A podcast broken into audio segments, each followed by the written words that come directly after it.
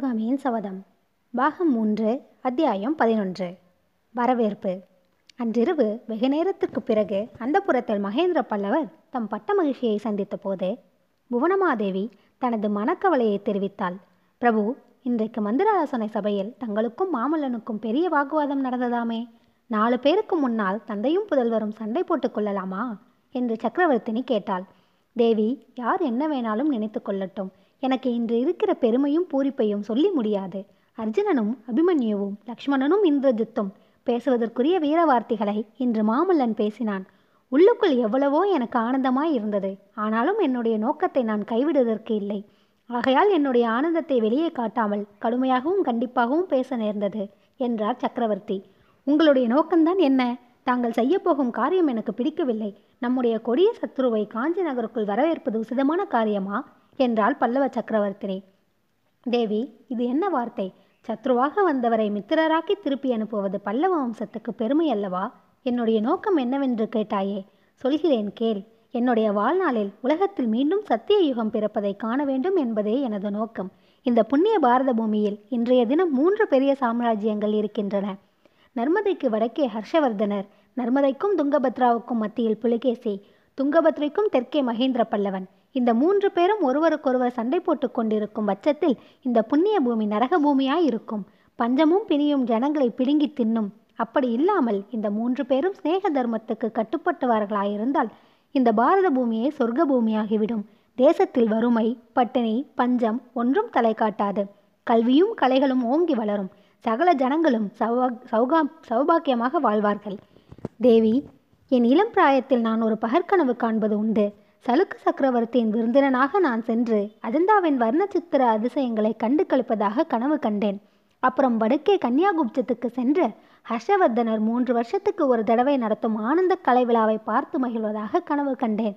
மாமல்லபுரத்தை ஒரு சொப்பன சிற்ப உலகமாக சிருஷ்டித்து அதை பார்ப்பதற்காக ஹர்ஷனரையும் புலிகேசியையும் அழைப்பதாக கனவு கண்டேன். அதெல்லாம் இப்போது நிறைவேறுமென தோன்றுகிறது. நாங்கள் மூவரும் சிநேகர்களாகிவிட்டால் அப்புறம் இந்த நாட்டில் சமய சண்டை என்பது ஏது? யுத்தம்தான் ஏது? பிரபு அன்பு மதத்தையும் சிநேக தர்மத்தையும் பற்றி பேசும் தாங்கள் பாண்டியனை தண்டிப்பதற்கு மாமல்லனை எதற்காக ஏவுகிறீர்கள்? என்று சக்கரவர்த்தினி குறுக்கிட்டாள். அது வேறு விஷயம். சிநேகம் என்பது சமநிலையில் உள்ளவர்களுக்கிடையே தான் ஏற்பட முடியும். அறிவாளிகளுக்குள்ளே தான் அன்பு வளர முடியும். அறிவற்ற மூடர்களையும் அதிக பிரசங்கங்களையும் தண்டோபாயத்தை கைக்கொண்டே சீர்திருத்தியாக வேண்டும் என்று கூறினார் மகேந்திர பல்லவர். மறுநாள் முதல் காஞ்சி நகரம் ஒரு பெரிய தோற்றத்தை மேற்கொண்டது. ஏதோ ஒரு பெரிய முக்கியமான திருவிழாவை எதிர்பார்ப்பது போல் ஜனங்களுக்கிடையே அபரிமிதமான உற்சாகம் காணப்பட்டது.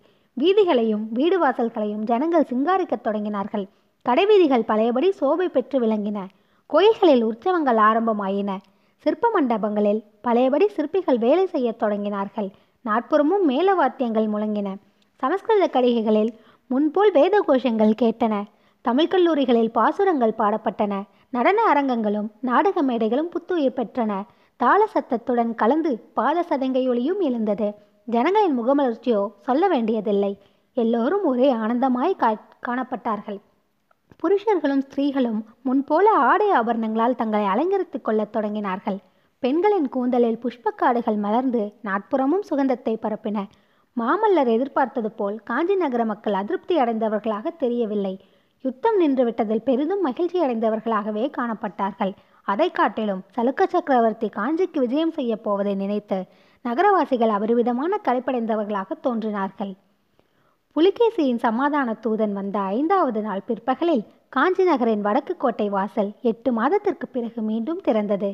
பேரிகைகளும் நகராக்களும் சமுத்திர கோஷம் கடுமுகம் என்னும் வாத்தியங்களும் நெடுந்தூரத்துக்கு நெடுந்தூரம் உள்ளவர்களின் காது செவிடுபடும்படி முழங்கின. வாதாபி சக்கரவர்த்தி தாம் இளம் பிராயத்திலிருந்து பார்க்க ஆசைப்பட்டு கொண்டிருந்த கல்வீர் பெரிய காஞ்சி மாநகரத்துக்குள் பிரவேசம் செய்தார். அவருடைய முக்கிய பரிவாரத்தை சார்ந்த ஐம்பது பேர் அவருடனே வந்தார்கள். வெளிவாசலை தாண்டி உள்ளே பிரவேசித்ததும் அங்கே தம்மை வரவேற்பதற்கு ஆயத்தமாக காத்து கொண்டிருந்த மகேந்திர பல்ல சக்கரவர்த்தியை புலிகேசி பார்த்தார். அவ்விரண்டு பேரரசர்களின் கண்களும் சந்தித்தன. மகேந்திரரின் முகத்தில் அரும்பு இருந்த இளம் புன்னகையை தவிர வேறு எவ்வித உணர்ச்சியும் வெளியாகவில்லை. ஆனால் புலிகேசியின் முகமானது அவருடைய கொதிப்படைந்த உள்ளத்தின் கொந்தளிப்பை நன்கு காட்டுவதாய் இருந்தது. என்னுடைய வம்ச சத்ரு நான் போட்டுக்கொண்ட இந்த திட்டங்களையெல்லாம் தோல்வியடைய செய்த மகேந்திர பல்லவன் இவன்தானா?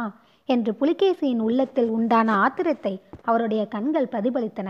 இந்த எண்ணங்களோடு ஆஹா கள்ளங்கபடு அறியாதது போல பாவனை செய்யும் இந்த கம்பீரமான முகத்தை இதற்கு முன் எங்கேயோ பார்த்தால் போல் இருக்கிறதே என்ற நினைவும் புலிகேசியின் மனதில் தோன்றியது. இரு சக்கரவர்த்திகளின் விருதுகளும் முறையே கூறப்பட்ட பிறகு இருவரும் அவருடைய குதிரையிலிருந்து கீழே இறங்கி ஒருவரை ஒருவர் ஆலிங்கனம் செய்து கொண்டார்கள். அதே சமயத்தில் புலிகேசியின் கண்கள் மகேந்திர பல்லவருக்கு பின்னால் நின்ற பரிவாரங்களை துருவி ஆராய்ந்தன. சத்யாச்சாரியா யாரை தேடுகிறீர்கள்? என்று மகேந்திர பல்லவர் கேட்டார். பல்லவேந்திரா தங்களுடைய வீர புதல்வர் மாமல்லரை பற்றி எவ்வளவோ கேள்விப்பட்டிருக்கிறேன். அந்த மகா வீரர் இங்கு நிற்பவர்களில் யாரோ என்று சலுக்க சக்கரவர்த்தி கேட்டார். மகேந்திர பல்லவர் அப்போது லேசாக சிரித்துவிட்டு இல்லை சத்யாச்சாரியா மாமல்லன் இங்கே இல்லை. அவன் வேறு முக்கிய காரணமாக வெளியூருக்கு சென்றிருக்கிறான் என்றார். அத்தியாயம் பன்னிரண்டு. மூன்று உள்ளங்கள். காஞ்சி மாநகரின் வடக்கு கோட்டை வாசல் வழியாக வாதாபி சக்கரவர்த்தி அந்நகருக்குள் பிரவேசித்துக் கொண்டிருந்த போது தெற்கு கோட்டல் வாசல் வழியாக குமார சக்கரவர்த்தி வெளியேறிக் கொண்டிருந்தார். அவருக்கு முன்னால் முப்பதினாயிரம் பல்லவ வீரர்கள் அடங்கிய காலாட்படையும் ஐயாயிரம் போர்க்குதிரைகளும் நூறு போர் யானைகளும் மற்றும் சேனை பரிவாரங்களும் நகரிலிருந்து வெளியேறி கோட்டைக்கு சற்று தூரத்தில் அணிவகுத்து பிரயாணத்துக்கு ஆயத்தமாக நின்றன. இடிந்து தகர்ந்து பாதி தூர்ந்து போயிருந்த அகலியின் மேல் அவசரமாக அமைத்த பாலத்தின் மீது கண்ணபிரான் ஓட்டிய ரதம் விரைந்து சென்றபோது அதன் சக்கரங்கள் கடகட சடசடவென்று சப்தம் செய்தன. ரதத்தில் மாமல்லரும் பரஞ்சோதியும் வீற்றிருந்தார்கள். அகழி பாலத்தை ரதம் கடந்து அக்கறை சென்றதும் பாலம் அகற்றப்பட்டது. உடனே கோட்டை வாசல் கதவுகள் தடார் தடார் என்று சாத்தப்பட்டன. அக்கதவுகளின் தாள்களை போடும் லொடக் லொடக் என்ற சத்தம் பூட்டுகள் பூட்டப்படும் டடக் டடக் என்ற சப்தமும் ரதச்சக்கரங்களின் கடகட சடசட என்ற சப்தத்துடன் கலந்து கொண்டன.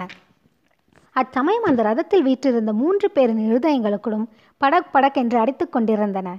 மாமல்லர் புறப்படுவதற்கு முன்னால் தமது அன்னை புவனமாதேவியிடம் விடைபெற்றுக் கொள்வதற்காக சென்றார். அப்போது அந்த வீர மாதரசியின் கண்கள் கலங்கியிருந்தன அவளுடைய உள்ளமும் கலக்கமடைந்திருந்ததாக தோன்றியது. துர்விநீதனை தண்டிப்பதற்காக புல்லலூர் போர்க்களத்துக்கு மாமல்லர் புறப்பட்ட போது புவனவாதேவி இத்தகைய மனக்கலக்கத்தை காட்டவில்லை. அச்சமயம் முகமலர்ச்சியுடனும் பெருமிதத்துடனும் வீரமகனை ஆசிர்வதித்து வாழ்த்தி அனுப்பினார். அம்மா இது என்ன? ஏன் கலங்குகிறீர்கள்? போர்க்களம் எனக்கு புதியதா? யுத்தந்தான் புதியதா? என்று மாமல்லர் கேட்டதற்கு சக்கரவர்த்தினி குழந்தாய் அதை குறித்தெல்லாம் நான் கவலைப்படவில்லை. உன்னுடைய தந்தையின் காரியம்தான் என்னை வருத்துகிறது. தசரதர் செய்ததை காட்டிலும் கொடுமையான காரியத்தை உன் தந்தை செய்கிறார். தசரதர் ராமனை காட்டுக்கு அனுப்புவதோடு நின்றார். உன் தந்தையோ ராமனை காட்டுக்கு அனுப்பிவிட்டு அதே சமயத்தில் ராவணனையும் விருந்தாளியாக வரவேற்கப் போகிறார் என்றாள். இதை கேட்ட மாமல்லரின் முகத்தில் சென்ற சில காலமாக காணப்படாத குறுமகை மலர்ந்தது. தாயே நான் ராமன் அல்ல ராமனாயிருந்தால் சீதையையும் கூட்டிக் கொண்டல்லவா காட்டுக்கு போக வேண்டும்? என் தந்தையும் தசரதர் இல்லை. ஏனென்றால் கைகேயி வார்த்தையை கேட்டுக்கொண்டு அவர் என்னை வனத்துக்கு அனுப்பவில்லை. புலிகேசியோ நிச்சயமாக ராவணன் இல்லை. ராவணன் சுத்த வீரன் அம்மா போர்க்களத்தில் சகலமும் போய் தன்னந்தனியாக நின்ற போதும் சரணாகதி அடைய மறுத்து உயிரை விட்டான். அந்த மகாவீரன் எங்கே? இந்த கோழை புலிகேசி எங்கே? நூறு காத தூரம் படையெடுத்து வந்துவிட்டு யுத்தம் செய்யாமலே அல்லவா இவன் திரும்பி போகப் போகிறான்? என்றார் மாமல்லர். குமாரா நீ என்னதான் சொன்னாலும் மொத்தத்தில் என் மனதில் அமைதி இல்லை. பல்லவ குலத்தின் தீரா விரோதியுடன் உன் தந்தை சிநேகம் கொண்டாடுவது எனக்கு பிடிக்கவில்லை. இந்த சமயத்தில் நீ காஞ்சியை விட்டு போவதும் எனக்கு சம்மதமில்லை. இந்த சமயத்தில் நீ காஞ்சியை விட்டு போவதும் எனக்கு சம்மதமாய் இல்லை. இதனாலெல்லாம் என்ன விபரீதம் வருமோ என்னவோ என்று என் மனம் சஞ்சலம் அடைகிறது என்றாள் பல்லவ சாம்ராஜ்ய சக்கரவர்த்தினி. மேற்கண்டவாறு அன்று காலையில் அன்னை கூறிய வார்த்தைகள் மாமல்லருடைய மனதில் ஆழமாய் பதிந்து கிடந்தன. இன்னதென்று சொல்ல முடியாத சோர்வு அவருடைய உள்ளத்தில் குடிகொண்டிருந்தது. பெருமுயற்சி செய்து அந்த சோர்வை போக்கிக் கொள்ள முயன்றார். வரப்போகும் யுத்தத்தையும் பாண்டியனை தாக்கி அவனை தண்டிக்கப் போவதையும் நினைத்து கொண்டார். அதனோடு மண்டபப்பட்டு கிராமத்தில் இருக்கும் ஆயனர் மகளையும் எண்ணெய் கொண்டார். தாம் போகின்ற மார்க்கத்தை விட்டு கொஞ்சம் விலகி சென்றால் சிவகாமியை பார்த்துவிட்டு போகலாம். ஆனால் அது உசிதமாகாது என்று அவருடைய மனமே சொல்லிற்று. புலிகேசியை புறங்காட்டி ஓட செய்துவிட்டு திரும்பி அவளிடம் வருவதாக அல்லவா அன்றைக்கு சொல்லிக்கொண்டு விடை பெற்றோம் பாண்டியனையாவது போர்க்களத்தில் புறங்கண்ட பிறகுதான் சிவகாமியை சந்திக்க வேண்டும். இவ்வாறான பற்பல எண்ணங்கள் அலைமேல் அலையிருந்து மாமல்லரின் உள்ளத்தை அழைத்து கொண்டிருந்தது. தளபதி பரஞ்சோதியும் வழக்கத்தை காட்டிலும் அடுக கடுமையாக தம்முடைய முகத்தை வைத்துக் கொண்டிருந்தார். ஒரு பெரிய பொறுப்பு உணர்ச்சியானது அவருடைய மனதில் பெரும்பாரமாய் அமர்ந்து அதை அமுக்கிக் கொண்டிருந்தது. அன்று காலையில் சக்கரவர்த்தி அவரை அந்தரமாக அழைத்து தம்பி உன்னை நம்பித்தான் மாமல்லனை இப்போது போர்க்களத்துக்கு அனுப்புகிறேன். அவனுடைய இப்போதைய மனநிலையில் முன்பின் யோசனை இல்லாமல் முரட்டுத்தனமாக காரியம் செய்வான். அவனுக்கு யாதோர் அபாயமும் நேரிடாதபடி நீதான் பார்த்து கொள்ள வேண்டும். இந்த பிரதான பல்லவ குலம் நீடிப்பதற்கு அவன் ஒருவன்தான் இருக்கிறான். தளபதி பாண்டிய நாட்டு மறவர்கள் மகாவீரர்கள் அவர்களையும் கங்க நாட்டார்கள் என்று நினைத்து விடாதே. எளிதாக அவர்களை புறங்காண முடியாது. ஆகையால் சர்வ ஜாக்கிரதையாகவே நீ இந்த யுத்தத்தை நடத்த வேண்டும் என்று சொன்னார். மீண்டும் அவர் மாமல்லனை நீ போர்க்களத்தில் வேல்கள் அம்புகளிடமிருந்து மட்டும் காப்பாற்றினால் போதாது என்று கூறிவிட்டு மர்மமான புன்னகையுடன் மண்டபட்டு கிராமத்தில் இருக்கிறாளே சிற்பியின் மகள் சிவகாமி அவளுடைய கண்ணாகிய கூறிய அம்பிலிருந்தும் காப்பாற்ற வேண்டும். தெரிகிறதா? முந்தடவை நுர்வீதனை தொடர்ந்து போன போது ஏற்பட்டதைப் போல் இந்த தடவை ஏற்பட்டுவிடக்கூடாது போகம் போகும் காரியத்தை முடித்துவிட்டு நேரே காஞ்சிக்கு திரும்பி வந்து சேர வேண்டும் என்றார். பரஞ்சோதி விடை பெற்று கொண்டு புறப்பட எத்தனித்த போது கடைசியாக சக்கரவர்த்தி அவரை மறுபடியும் அருகில் அழைத்து தளபதி நான் மண்டப்பட்டு கிராமத்தை பற்றி சொன்னது திருவெண்காட்டுக்கு பொருந்தாது. பாண்டியனை துரத்தி அடித்த பிறகு உனக்கு விருப்பமாயிருந்தால் திருவனவெண்காட்டுக்கு சென்று உன் தாயாரையும் மாமனையும் பார்த்துவிட்டு வா என்று அருமையுடன் கூறினார். சக்கரவர்த்தி கூறிய ஒவ்வொரு விஷயமும் பரஞ்சோதியின் பொறுப்புணர்ச்சியை அதிகப்படுத்துவதாகவே இருந்தது. ஆஹா மகேந்திர பல்லவர் எப்பேற்பட்ட அபூர்வமான மனிதர். அவருடைய அன்பையும் நம்பிக்கையையும் இவ்வளவு தூரம் பெறுவதற்கு தான் என்ன பாக்கியம் செய்திருக்க வேண்டும்? ஆனால் அவ்வளவு அன்புக்கும் நம்பிக்கைக்கும் தான் பாத்திரமாக வேண்டுமே. மாமல்லரை பத்திரமாய் காஞ்சிக்கு கொண்டு வந்து சேர்க்க வேண்டுமே. திருவெண்காட்டுக்கு போய்விட்டு வா என்று சக்கரவர்த்தி கூறியது அவருடைய பெருந்தன்மைக்கு உகந்தது. ஆனால் அதற்கு இந்த சந்தர்ப்பம் தகுதியானதா? தன்னை இத்தகைய போர்க்களத்திலே பார்த்தால் தாயும் மாமனும் என்ன நினைப்பார்கள்? உமையால் ஏற்கனவே நாணம் அதிகம் உள்ளவள் தன்னை அணுகுவதற்கு இப்போது பயப்படுவாளோ என்னவோ? இவ்வாறெல்லாம் தளபதி பரஞ்சோதி எண்ணமிட்டு கொண்டிருந்தார். ரதத்தின் முனையில் அமர்ந்திருந்த கண்ணபிரானுடைய மணக்கண்ணின் முன்னால் அடிக்கடி ஒரு காட்சி வந்து கொண்டிருந்தது. விடைபெற்று கொள்ள வேண்டிய சமயம் வந்தபோது கண்ணபிரான் தன் எட்டு மாத குழந்தையின் முகத்தோடு முகம் வைத்து போய் வரட்டுமா கண்ணே? என்று கொஞ்சினான். அந்த குழந்தை அர்த்தம் ஒன்றுமில்லாமலும் அகாரணமாகவும் புன்னகை புரிந்ததுடன் தன் இரண்டு இளந்தளிர்கரங்களையும் நீட்டி கண்ணபிரானுடைய நீண்ட இரு காதுகளையும் பிடித்து கொண்டது. மேற்படி நினைவு வந்த போதெல்லாம் குழந்தையின் தளிர்கரங்கள் அவன் காதை பிடித்த இடங்களில் அவனுக்கு என்னவோ செய்தது. மறுபடியும் அந்த மதுரமான ஸ்பரிச இன்பத்தை எப்போது அடையப் போகிறோமோ என்று அவன் மனம் ஏங்கிற்று. அதோடு கடைசியாக அவன் புறப்பட்ட போது கமலை கூறிய மொழிகளும் அவனுக்கு அடிக்கடி நினைவு வந்து கொண்டிருந்தன.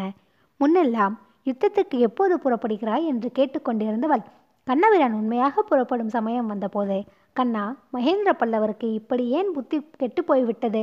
வாதாபி சக்கரவர்த்தியை விருந்தாதியாக வரவேற்பதாம். பாண்டிய ராஜாவோடு சண்டை போடுவதற்கு மாமல்லரை அனுப்புவதாமே. என் மனம் ஏனோ தத்தளிக்கிறது. கண்ணா எப்போது எப் எது எப்படியானாலும் என் தங்கை சிவகாமியை மறந்து விடாதே மாமல்லருக்கு நினைவு நினைவூட்டு என்றாள். இவ்விதமாக அந்த ரதத்தில் இருந்த மூன்று பேருடைய உள்ளங்களும் வெவ்வேறு சிந்தனைகளில் ஆழ்ந்த போதிலும் பதைப்பதைப்பிலும் பரபரப்பிலும் வருங்காலத்தில் என்ன நேருமோ என்ற கவலையும் ஒன்றுபட்டிருந்தன. எனவே அவர்களுடைய இருதய துடிப்புகள் ஒரே ஸ்வரத்தில் ஒரே தாளத்தில் சப்தித்தன